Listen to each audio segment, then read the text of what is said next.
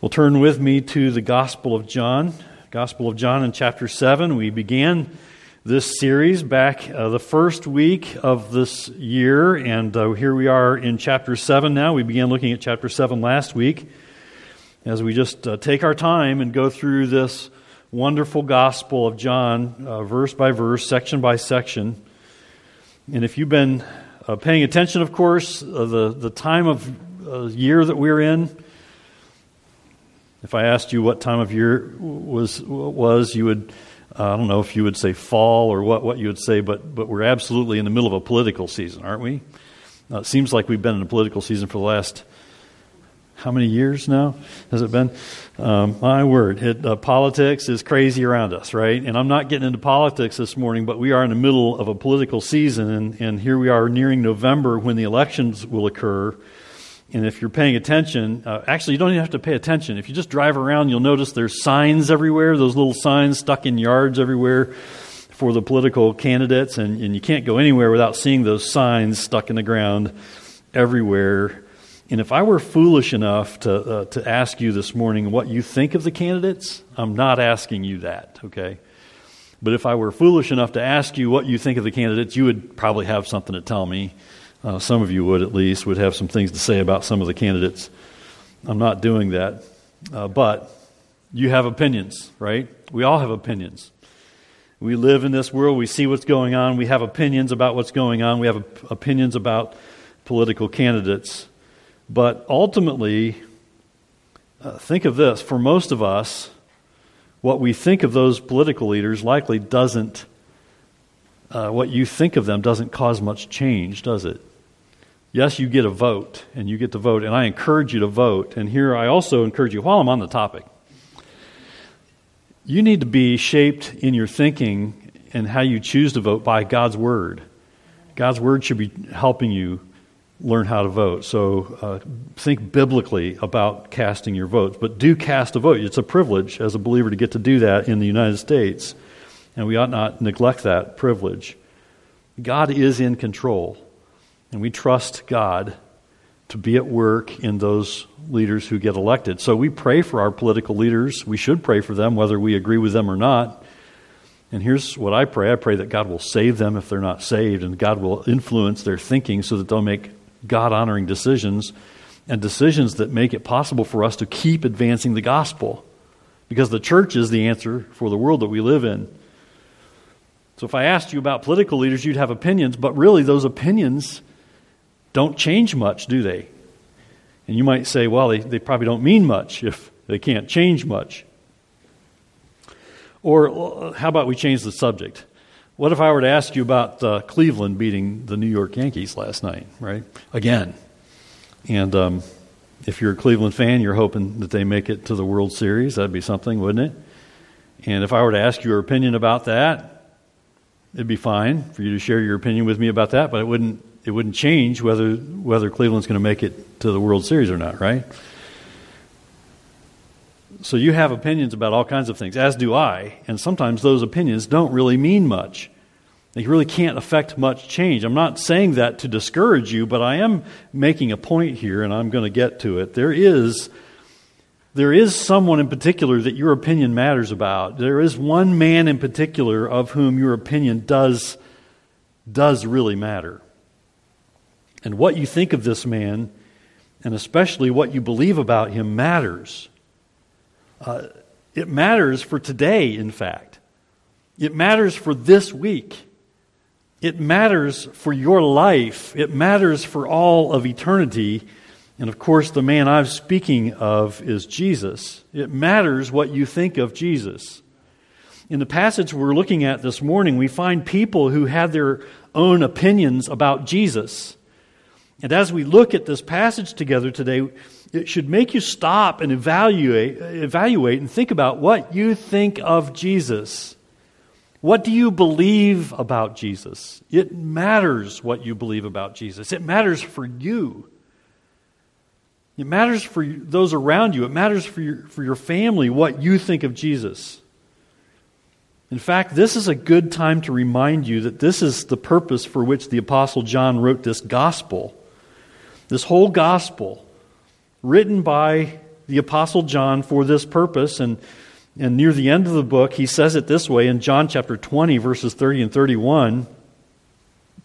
It, it's his purpose for writing. Now, Jesus did many other signs in the presence of the disciples, which are not written in this book.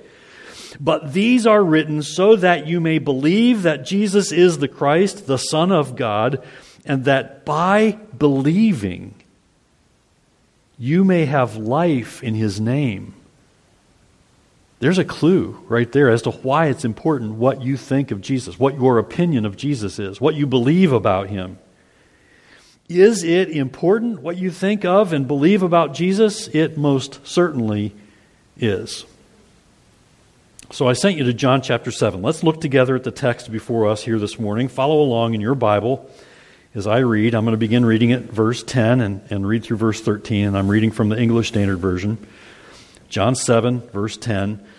But after his brothers had gone up to the feast, speaking of Jesus' half brothers, and then speaking of Jesus next, but after his brothers had gone up to the feast, then he also went up not publicly, but in private. The Jews were looking for him at the feast and saying, Where is he? And there was much muttering about him among the people, while some said, He is a good man. Others said, No, he is leading the people astray. Yet for fear of the Jews, no one spoke openly of him. Now, we noted it last week that God's ways are not our ways.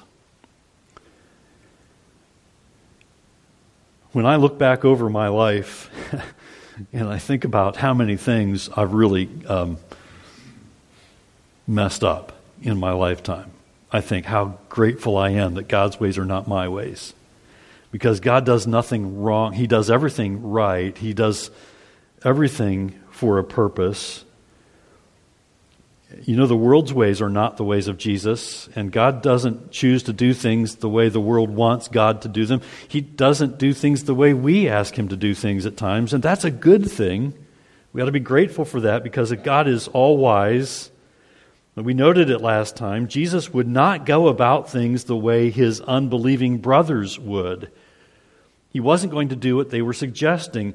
It was not yet time for Jesus to face the kind of opposition that would eventually lead to his crucifixion. So when they said, hey, go up to the feast, the Feast of Booths, or the Feast of Tabernacles, go up with us, go, go and show them more signs that you might gain more followers. Jesus said, no, it's not, it's not time for me to do that yet. I'm not going to go up with you. But here in the passage before us, we see him going in private. So we see there in verse 10 Jesus going up to the feast, but he didn't go publicly. He didn't go in a way that would draw attention to himself. Back in verses 3 and 4, Jesus' brothers had suggested something very different. Again, God doesn't work the way we do. Jesus wasn't going to work the way his brothers were suggesting. They said, verse 3, Leave here and go to Judea, that your disciples also may see the works you are doing. For no one works in secret if he seeks to be known openly. If you do these things, show yourself to the world. Jesus, you need to make a big entrance. You're losing followers. You need to gain more. I, am guessing that's what his brothers were thinking. If his brothers were suggesting that he should go up to the feast publicly and show everyone the miracles he could perform, why did he go privately, as verse 10 says? And we saw the answer to that question last week in verse 5. And really, when you think of what we see there in verse 5, it was kind of a solemn note that we heard sounded there when it says there that not even his brothers believed in him. And we stand back and we look at the, uh, the Bible that you hold in your hands and you read all about Jesus and you think, what was wrong with them? What was wrong with him? Why, why, why didn't his brothers believe in him? But, but we weren't there. And of course, they didn't have the completed New Testament in their hands. Even his own brothers hadn't believed in him. So, in the world's way, in an unbelieving way, the way to get followers is to show people what you can do. That's what his brothers were thinking. But again, this was not the way Jesus would go up to the feast. He would only go up at the proper time. Jesus would only go up in the proper way. He wasn't going to circumvent God the Father's plan and timing. So, how does Jesus now go up to the feast? He goes privately, meaning that he's not going up with a large group of his followers. He's going to the feast discreetly so he doesn't attract unnecessary attention. And verse 11 shows the wisdom of Jesus going up to the feast privately because the Jews, and in this case it means his enemies, the ruling Jewish authorities, they were looking for him. They were watching for him. They were waiting for him. They expected him. Now, why were they looking for Jesus? Well, they wanted to finally find him outside of Galilee, outside the authority and jurisdiction of Herod Antipas. And, and they hoped to find some reason, some, some evidence they could use against him that they could use to expedite doing away with him. They wanted to kill him. But in the sovereign wisdom of God, and remember, Jesus is God in human flesh. In the sovereign wisdom of Jesus, he did not go up to the feast publicly because it was not yet time for him to face the kind of severe opposition of those who sought to kill him that would ultimately lead him to the cross and to his death. Jesus does all things at the appointed time, at the right time. So now note that verse 12 shows us that there are other people who are confused about Jesus. Some aren't so clearly opposed to Jesus as they are curious about him. Verse 12, and there were and there uh, was much muttering about him among the people. What were they saying? Well, well, while some said he is a good man, others said no, he is leading the people astray. Why were they muttering about Jesus? Muttering. Note that this isn't so much complaining about Jesus as it was quiet discussion. Quiet discussion about him for fear of being overheard. They were talking about him, but they didn't want anyone to hear him, hear them talking about him. So why the confusion? Why the discussion? Why, why the debating about Jesus? It says here that some believe that Jesus was a good man. This makes sense that some, uh, since some of uh, these people had likely witnessed miracles themselves that Jesus had done. Uh, many of them had heard others testify of the miracles they had seen. And just because they're debating about Jesus, we need to realize here that it doesn't mean that they have wholehearted belief in him. They're discussing him, but it doesn't necessarily mean they've believed in him. But some knew enough about Jesus to think, he's good. I mean, look at what he does. He's good. How can he be bad? Look at what he's been doing. Now, we might ask, is that true? Is Jesus good? Is Jesus good? Yes, he is. Yes, Jesus is good. It is true. Jesus is and was a good man. But is that the whole truth? Is that really what people need to believe about Jesus, that he was good? That's not the whole truth, is it? Jesus is much more than simply a good man. He's much more. Jesus was the God man. He was God in human flesh. He was God's representation of himself to mankind. He's God in human flesh. In, in just one of many occasions, we'll see it when we get to John 11, that when speaking to Martha, Jesus' claims are such that he makes it clear that he is God. Listen to the passage from John 11, verses 25 and 26. Jesus said to her, I am the resurrection and the life. Whoever believes in me, though he die, yet shall he live and everyone who lives and believes in me shall never die. Back to the beginning of that. I am the resurrection and the life. If this is true, and it is, then Jesus is far more than just a good man. But if this were not true, then he wasn't even a good man. He was a deceiver. But Jesus was no deceiver. He was God in human flesh. He was God, again, representing himself to mankind. And so these people here in John 7, they're debating about whether Jesus was a good man or whether he's deceiving people, whether he's leading the people astray. These people were quietly voicing their opinions and debating about Jesus. And some thought that Jesus may have done some miracles, but he certainly can't be speaking for God.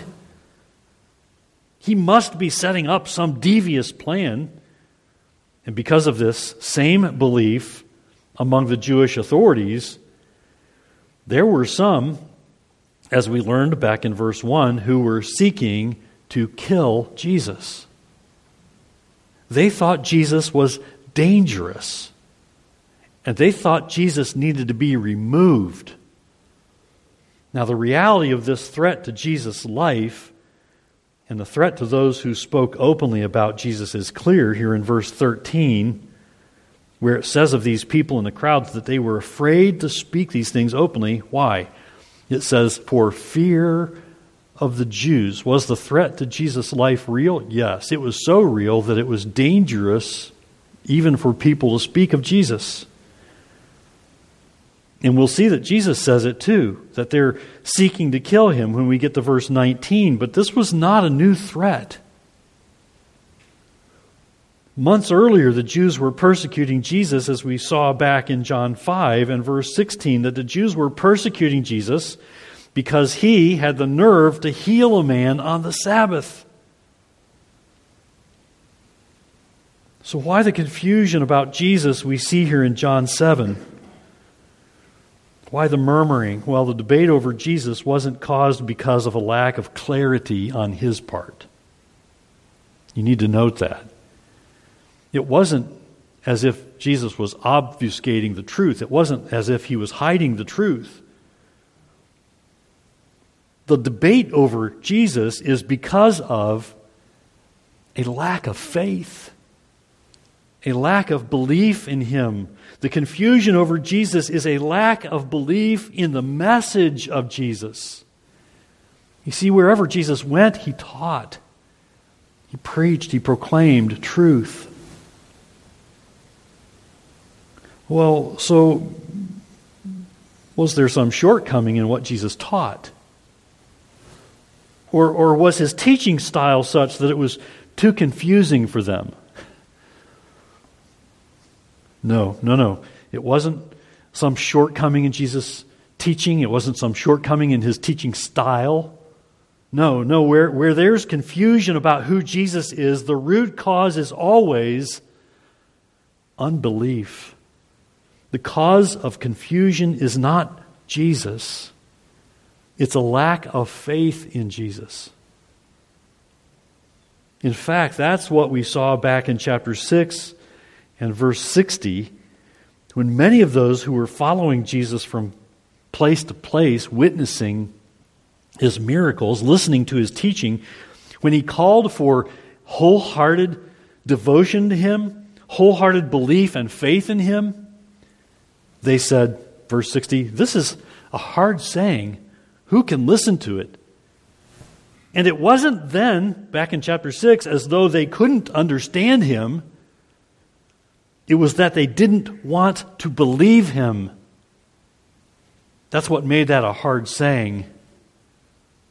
Romans 8 7, in fact, explains this kind of response when it says that the mind that is set on the flesh is hostile to God.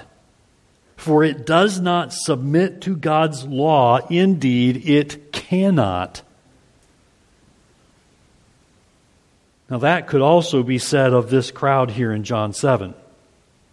If your heart is fixed on the flesh, if, if you can only think about you and what, what you can get for here and now, if you're only thinking about how you can get ahead and you're ignoring all the other input, If you're hearing the truth of the gospel and you're saying, yes, but not now, later I'll think about that because I want here and now, if your mind is set on the flesh, you are, in fact, are hostile to God. If you refuse to hear the truth, if you refuse to, to pay attention to the truth and hear the truth, you're, you're hostile to God. As Romans 8 7 says, For it does not submit to God's law, indeed it cannot. That's what's going on here in John 7. These people are like the Gentiles of whom Ephesians 4:18 speaks saying they are darkened in their understanding alienated from the life of God because of the ignorance that is in them. Why? Due to their hardness of heart. Hardness of heart. This is why I say it is important what you think of Jesus. It is important today what you believe about Jesus. Is your heart hardened against the truth? It's possible for you to actually be here in this room singing the songs, maybe even having a Bible open in your lap, and yet have a heart that's hardened against the truth of God's Word. You see, there is a heart disease that is worse than any other, and it is the hardness of heart that the Bible speaks of. Hardness of heart keeps you trapped in spiritual death. Hardness of heart and a refusal to repent of sin and believe in Jesus ultimately results in the just judgment of God and separation from God in hell for all of eternity. The Bible teaches that plainly. And yet,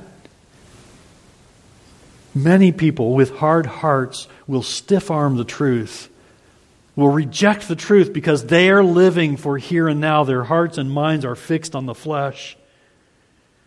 And in fact, people who refuse to believe, like the people in this crowd trying to decide who Jesus is, are like those of whom 2 Corinthians 4 4 makes clear the God of this world has blinded the minds of the unbelievers to keep them from seeing the light of the gospel of the glory of Christ, who is the image of God.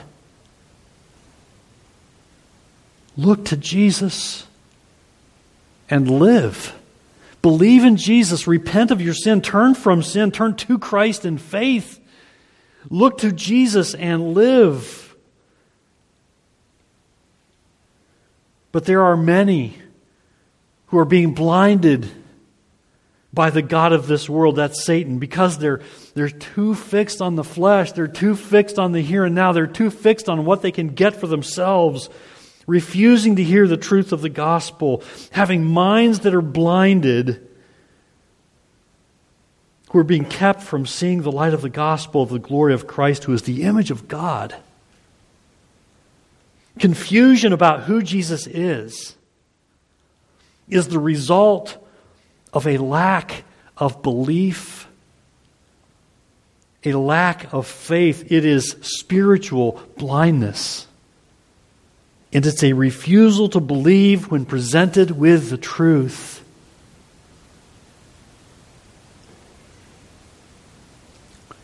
Now look at verse 13 again.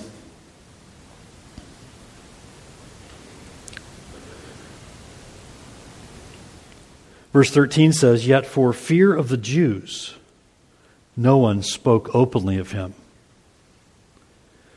None of this muttering or murmuring or debate about who Jesus is was done openly because people were afraid of the ruling Jews. They were afraid of the priests and the scribes. Why? Because it was a dangerous thing to name the name of Jesus openly. We've noted it already. We see it in verse 1 here in John 7. Jesus would not go about in Judea because the Jews were seeking to kill him. Uh, I noted it last week. It wasn't that Jesus was afraid of facing what he would eventually face, it was not time yet.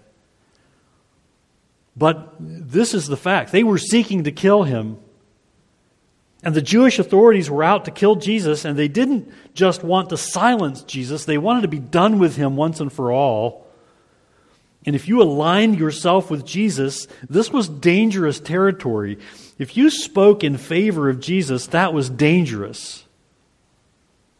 In fact, even speaking about Jesus openly was dangerous. You didn't have to even speak in support of Jesus. If you just name the name of Jesus, just talk about Jesus, that was dangerous. That was risky.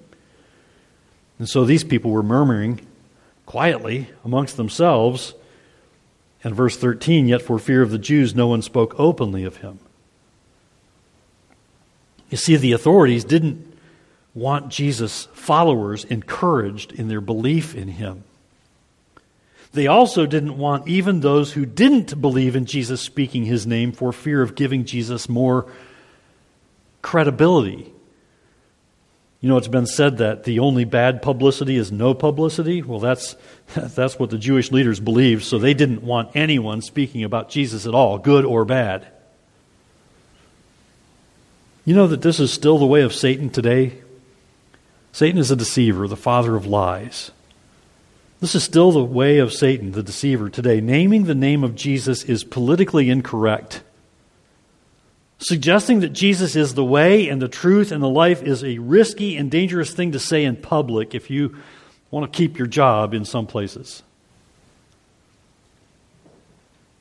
Make it a threatening thing for people to name the name of Jesus, and you silence the teaching of Jesus.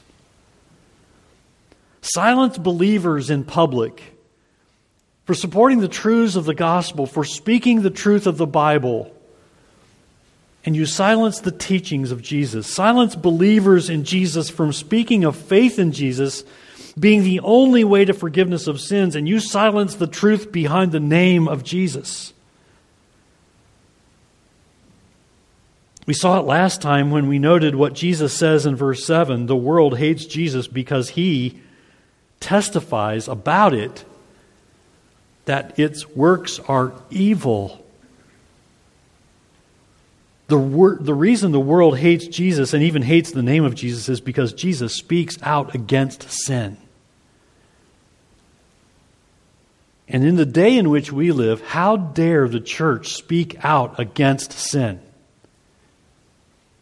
The world is fine if we'll keep the teaching of the Bible inside these four walls and refuse to confront the world in their sin and refuse to point at things that are going on in public that are an affront to God and that people of good, good sense ought to be ashamed of. And speak the truth of the Bible and say, God's word says this is sin. And you will be silenced. You will be shamed. Or as we saw recently in some articles written about pastors who signed a letter to the mayor challenging the transvestite show that would go on on the Chardon Square this past summer, the so called drag show, drag queen show, that should not have gone on in public, shouldn't go on in private either, but shouldn't have gone on in public, and shouldn't have been billed as a family event. What happens? Religious people, even religious people, will write articles saying that those pastors who signed that are lowercase c Christians. Just an example, just a real simple example from, from recently, right?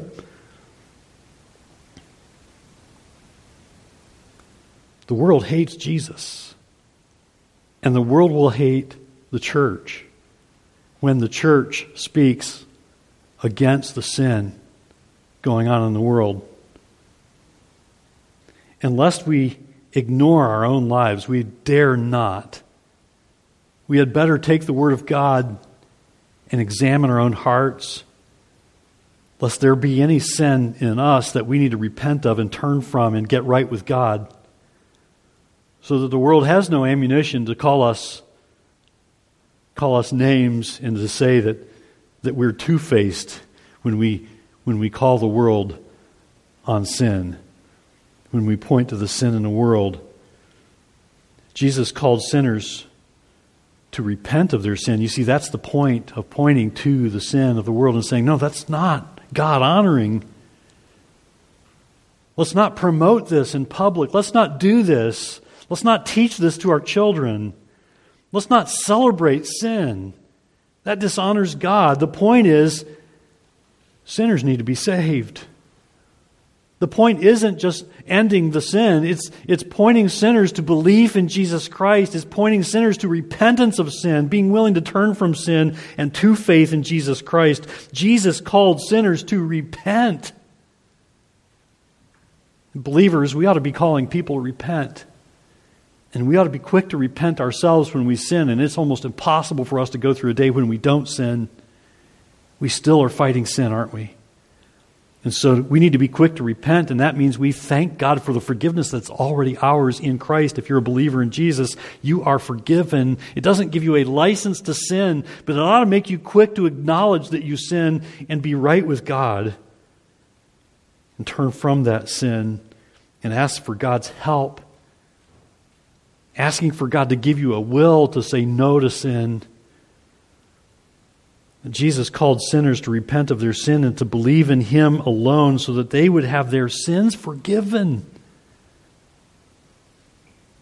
And when Jesus confronted sin, what happened when people were acting out was that conviction came. Conviction came and people acted out. People responded. Many responded in anger and opposition to Jesus. And speaking the name of Jesus today brings that same conviction of sin, that same kind of anger at times, and it also brings opposition. You see, the root of this anger, the root of this opposition to Jesus comes from Satan. So opposed to this idea of a need for repentance is, is Satan, the deceiver, that he entices sinners to oppose Jesus the very one who would go to the cross. And if they would put their faith and trust in him, he would pay for their sins on the cross.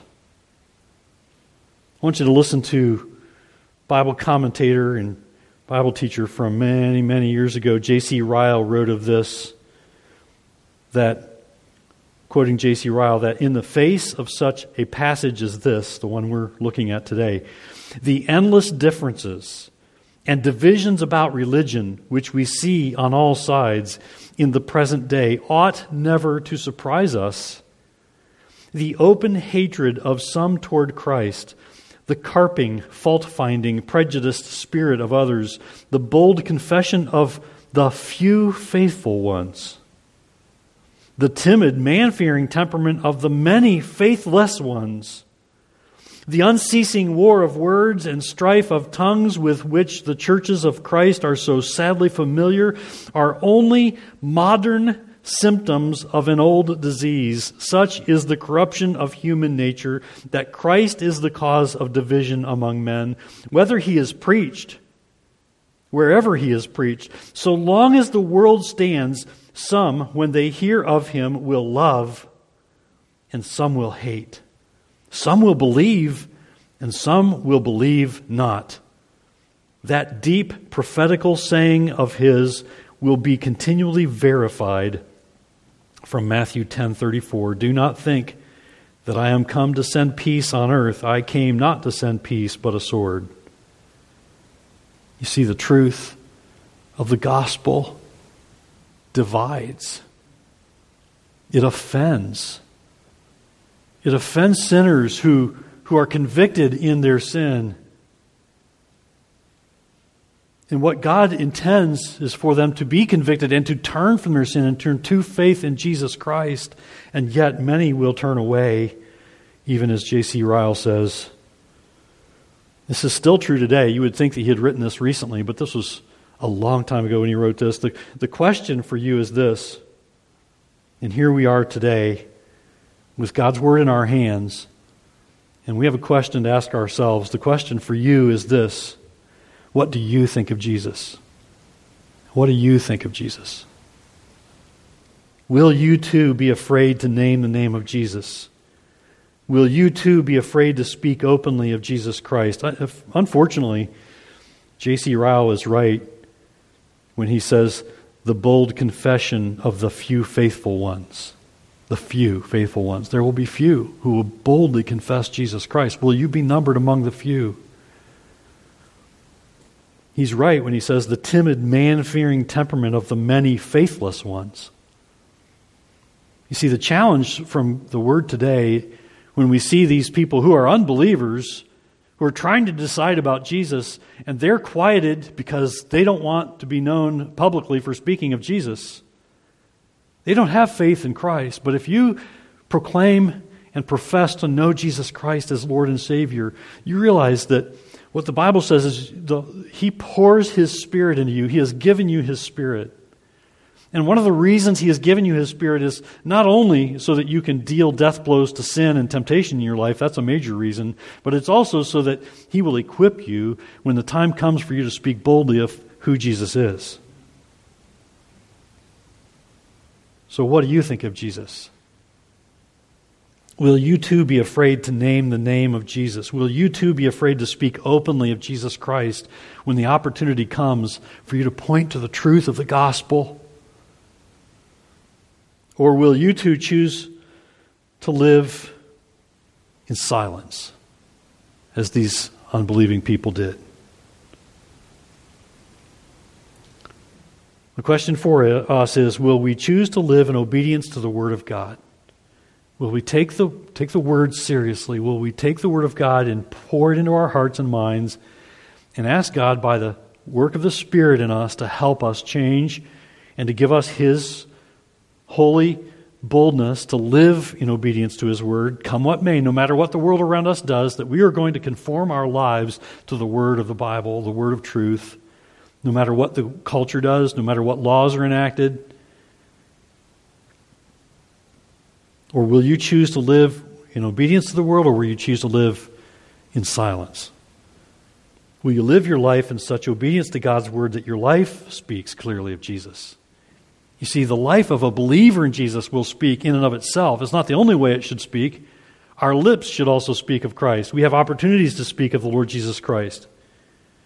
So, will you speak openly of Jesus Christ to those who need to know of the faith that is in you, the belief in Jesus that is yours? Will you speak openly of faith in Christ and repentance of sin as the only hope for today and for all eternity? You see, that's what the world around us needs to hear. Political season, yes. Seems like we'll always be in a political season. What the world desperately needs is the gospel and they need to hear it from believers. May God's word convict our hearts today.